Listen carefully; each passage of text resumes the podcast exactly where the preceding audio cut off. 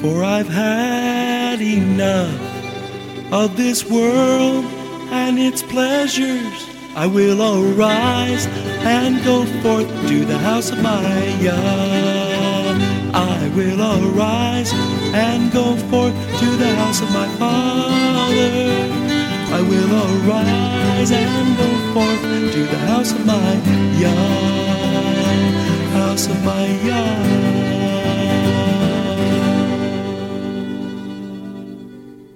Shalom, and welcome to today's teaching on the Hebraic roots of Christianity, where we study first-century Christianity and the faith that Jesus, whose Hebrew name is Yeshua, which means salvation, taught his disciples. And now, Hebraic Roots teacher Eddie Chumney of Hebraic Heritage Ministries International.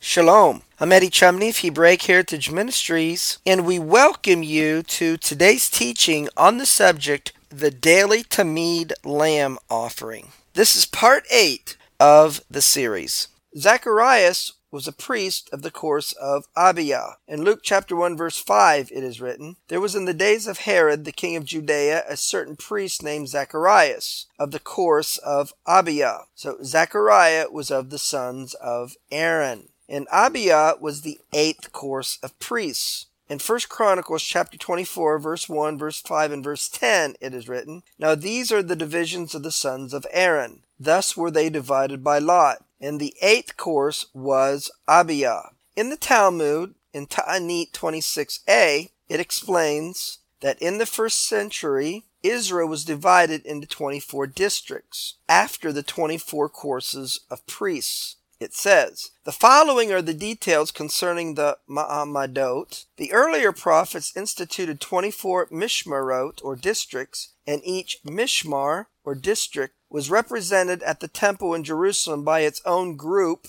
or Ma'amad, of priests, Levites, and Israelites. Priests from each of the 24 districts served 1 week in the temple twice a year. The priests were divided into 24 divisions, with each division serving in the temple for 1 full week every half year. The division was subdivided into 6 families or groups, and each group was in service on 1 day in the week. Priests from each of the 24 districts of Israel served during the biblical feasts." So while the course of Abiah was the 8th course, because of the biblical festivals, the course of Abiah served in the 10th week of the 1st half of the year. The ministry of Elijah is a ministry of restoration. In Malachi chapter 4, verses 4 and 5, it is written, "Remember ye the Torah of Moses my servant, which I commanded unto him in Horeb, with all Israel, with its statutes and judgments. Behold, I send you Elijah the prophet before the coming and great and dreadful day of the Lord." The great and dreadful day of the Lord is the tribulation period. And following the tribulation period, Yeshua is going to set his feet down on the Mount of Olives.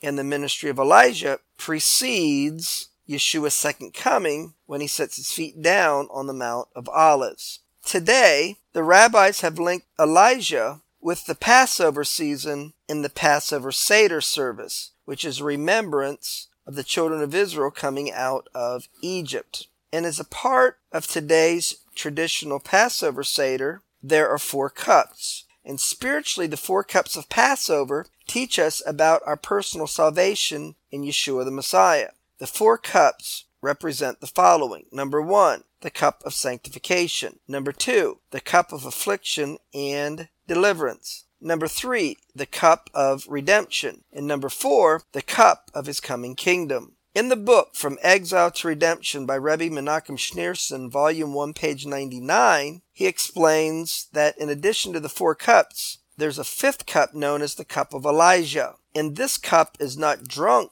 during the Passover Seder, but instead it is poured out. And the cup of Elijah is to remind us that before the Messiah comes, Elijah will precede his coming. So in his book, Rebbe Schneerson explains, "The custom of Elijah's cup is rooted in the Jewish belief that Elijah will precede the coming of the Messiah. And the Messiah will bring about the ultimate redemption, that is, the end of the exile of the 12 tribes of Israel.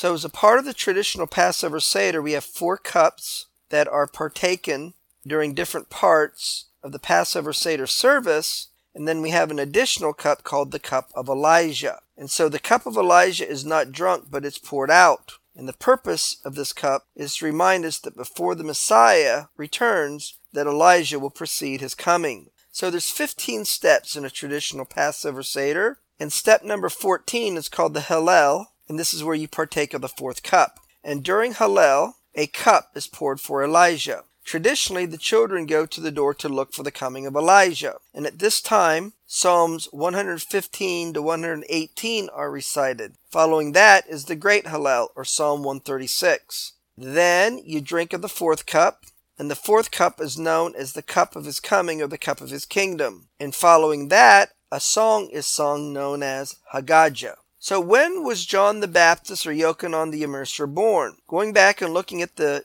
details of Luke chapter 1, we're told in Luke chapter 1 verses 23 and 24, as it is written, "And it came to pass that as soon as the days of his ministration were accomplished, he departed to his own house. And after those days his wife Elizabeth conceived and hid herself 5 months." Goes on to say in Luke chapter 1 verse 57 verses 62 and 63, "Now Elizabeth's full time came that she should be delivered, and she brought forth a son. And they made signs to his father how he would have him called," or named. "And he asked for a writing table, and he wrote, saying, his name is John." So given that we're told in Luke chapter 1 verses 23 and 24 that after Zacharias burned incense at the altar of incense and was told by the angel of the Lord that he would have a son, the text tells us that he departed to his house, and then Elizabeth conceived. So, allowing for the laws of separation found in Leviticus chapter 15, verses 19 and 24 to 25, after he went back to his house in Luke chapter 1, verse 23, then going forward 9 months, so that would be the 10th week of the year, plus 2 weeks for the laws of separation, plus 9 months, would put the birth of John the Baptist or Yochanan the Immerser around Passover, which is Aviv or Nisan 14. So let's summarize this part of the teaching. Number one, after the slaying of the morning lamb and it being offered on the altar, which would be around 9 a.m., various prayers are said. Public morning prayers can be said from the slaying of the morning lamb until noon. Number two, on the day of Pentecost, the Holy Spirit was outpoured at the time of the slaughter of the morning lamb and the beginning of public prayers. Number three, lots were drawn to select the priest who would burn incense at the altar. This service could only be done once in your lifetime. Number four, Zacharias, the father of John the Baptist, or Yochanan the Immerser, was descended from the sons of Aaron. Number five, Zacharias was chosen by lot to burn incense at the altar of the temple when the angel of the Lord told him that he would have a son, and he was to be named John. Number six, in the first century, the Amidah, known as the standing prayer, or 18 benedictions, were prayed every day. Number seven, two of these prayers of the Amidah is for the end of the exile of the 12 tribes and for the coming of King Messiah. Number eight, the ministry of Elijah precedes the coming of the Messiah. Number nine, Zacharias was told that his son John would have a ministry that would be in the spirit and the power of Elijah. Number 10. The ministry of Elijah is a ministry to turn the hearts of the people, the God of Israel, to the Torah, and to prepare Israel for the end of the exile and the coming of the Messiah. Number 11. By looking at the details were given in Luke chapter 1, we could determine that John the Baptist was born at Passover season. And number 12, according to tradition, the Jews expect Elijah to be revealed at Passover season. In the next section of this teaching, as we continue to look at the daily events in the temple as they relate and pertain to the offering of the morning and the afternoon lamb, we're going to see that the next order of events is the fourth drawing of lots for various duties. Then there's going to be the offering of the minhah and drink offerings. This is going to be followed by the Levites singing the psalm of the day, and the morning service is going to end with the people prostrating themselves before the God of Israel. With the conclusion of the morning service, public offerings can be brought by the people of Israel. And these public offerings can be brought until the time of the offering of the afternoon lamb, which is at 3 p.m. Now, when Yeshua died on the tree, he not only fulfilled the service of the daily Tamid lamb offering, but when he died, it was Passover. So Yeshua also fulfilled elements of the Passover in being the Passover lamb as well. And one of the customs associated with Passover is the reciting of the Hallel, which is Psalms 113 to 118. And so while Yeshua was dying on the tree, because he died at Passover, the people would have recited Psalm 118 verse 22, stating that the stone that the builders have rejected has become the head of the corner, and Psalm 118 verse 25, which is a call for the Lord to save his people. And as the afternoon lamb was being offered, it also was the time of afternoon public prayer by the people of Israel. So that's what we're going to cover in this section of the teaching. To begin with, in the Talmud, in Tamid 32b, it explains regarding the fourth drawing of lots for various duties. It says, "He then said,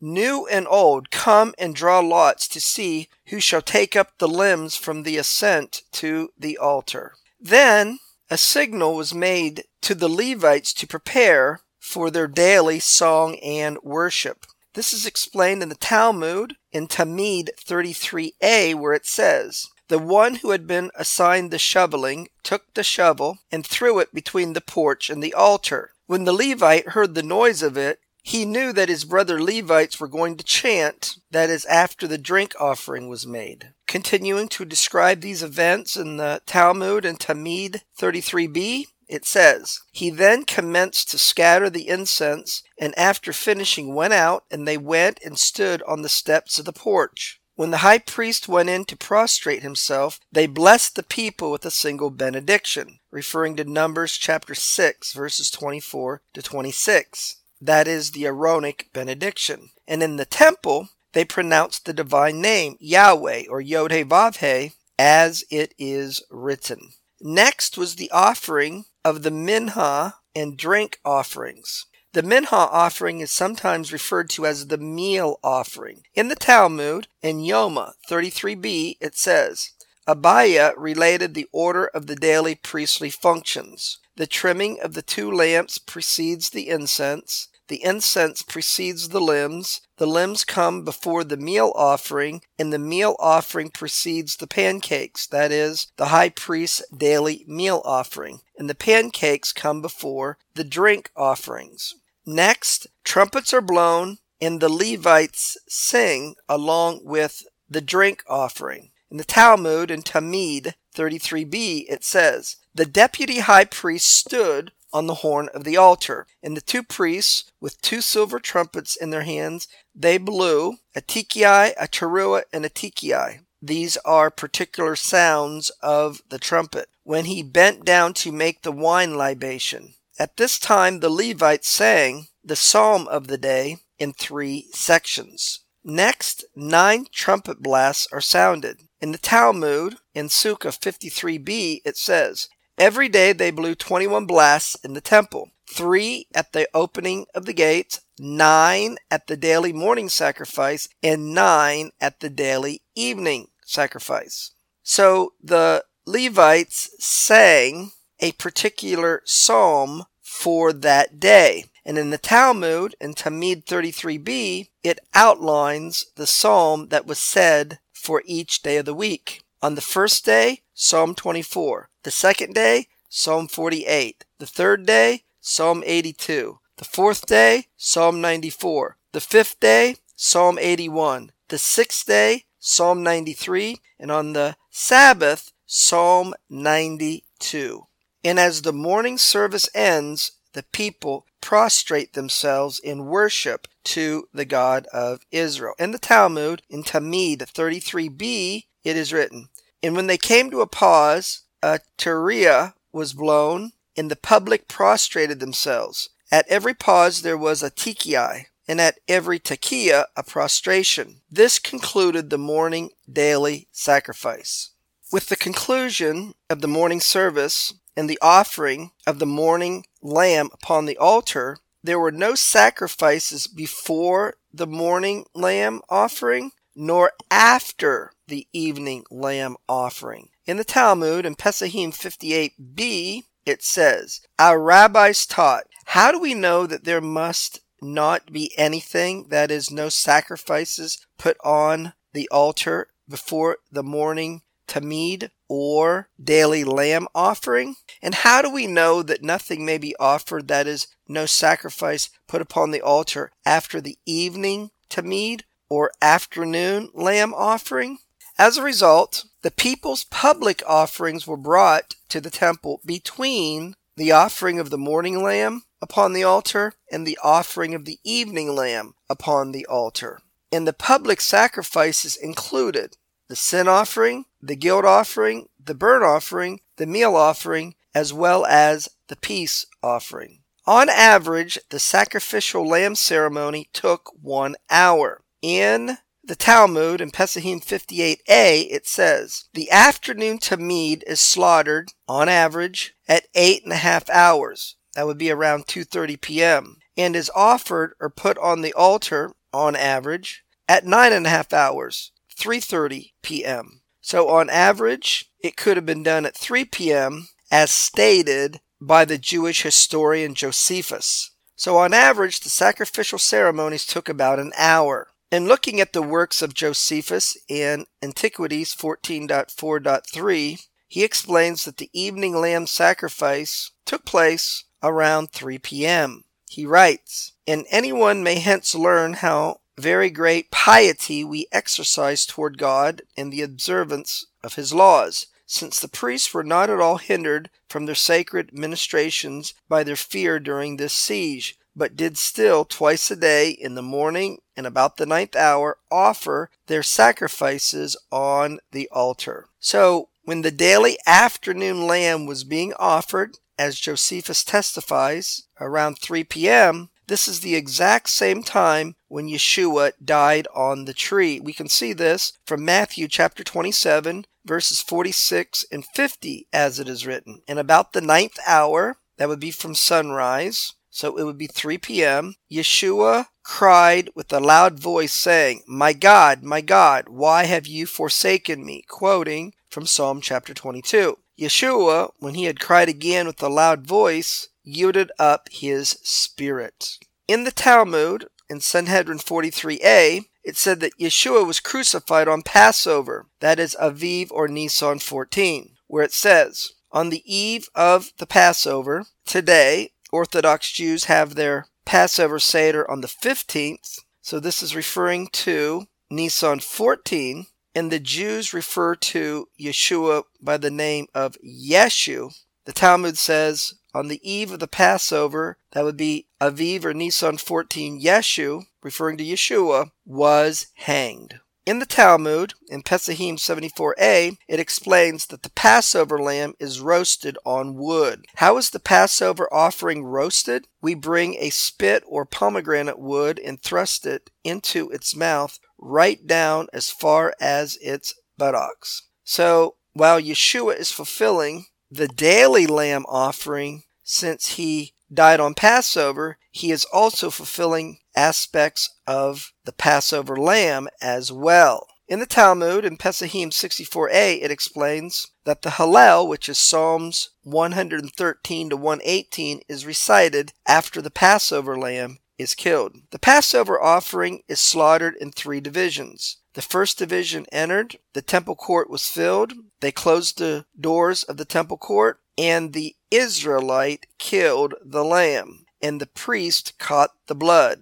And then they recited the Hallel, which is Psalm 113 to 118. So in the temple, it was the priests who selected and killed the lamb, but for Passover, the individual Israelite killed the lamb. When John the Baptist, or Yochanan the Immerser, who was a priest from the line of Aaron, he identified Yeshua as the Lamb of God that would take away the sin of the world. So this declaration would be associated with what the priests did regarding the daily lamb offering in the temple. So because Yeshua died at Passover, when he died, Psalm 118 was read in the temple. So these words would have been said in the temple. Psalm 118 verse 22, "The stone which the builders refused is become the head of the corner." As well as Psalm 118 verse 25, "Save now, I beseech you, O Lord, I beseech you, send now prosperity." So at the time of the evening lamb being offered, given that Yeshua died on Passover and Psalm 118 would have been recited in the temple, in Acts chapter 4, Peter, being filled with the Holy Spirit, in his sermon he quotes from Psalm 118. In Acts chapter 4, verse 8, verse 10 through 12, it is written, "Then Peter, filled with the Holy Spirit, said, By the name of Yeshua Mashiach of Nazareth, whom you crucified, this is the stone which was despised of you builders, and neither is there salvation in any other." So at the conclusion of offering the afternoon lamb around 3 p.m., there were 9 trumpet blasts that were sounded. In the Talmud, in Sukkah 53b, it says, every day they blew 21 blasts in the temple, 3 at the opening of the gates,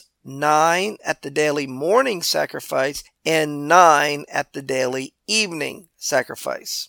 In Daniel chapter 9 verse 21, we see that Daniel prayed at the time of the evening lamb sacrifice. Even though at this time the first temple had been destroyed and Daniel was in Babylonian captivity. So in Daniel chapter 9 verse 21, it is written, "Yea, while I was speaking in prayer, even the man Gabriel touched me about the time of the evening oblation." And the word oblation is the Hebrew word minhah. And the minhah, along with the drink offering, was offered along with the daily lamb offering. And so with the offering of the afternoon lamb around 3 p.m., this is the time when prayers were said both in the temple and by the general population. We can see this in Acts chapter 3 verses 1 and 2 as it is written, "Now Peter and John went up together into the temple at the hour of prayer, being the 9th hour. And a certain man lame at the gate of the temple to ask alms of them that entered into the temple." We can see how temple and public prayers were said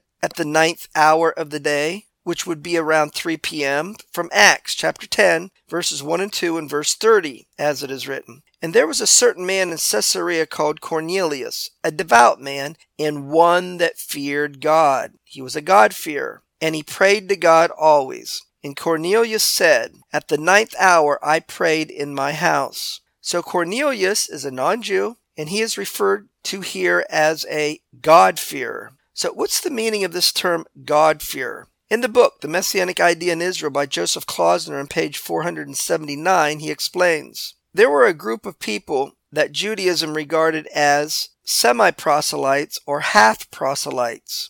Well, that's going to conclude part 8 of the series on the subject, the Daily Tamid Lamb Offering. Shalom in Yeshua the Messiah. Amen. Thank you, Eddie. This is Stephen Morgan, and all of us here at Hebraic Heritage Ministries pray that you have enjoyed today's teaching. If you've been blessed, will you help us to share this message with others? Hebraic Heritage Ministries is supported by your generous financial gifts in order to help you in your studies and to help us share this message with others. We are offering today the DVD, Yeshua the Lawgiver, for free for a love gift of any amount to the ministry. Hebraic Heritage Ministries also offers a monthly discipleship program. If you are interested in starting a fellowship group in your area, let us know. We would like to help you. Please contact us for more details. Our website is HebRoots.org. That's HEBROOTS.org. We would like to hear from you.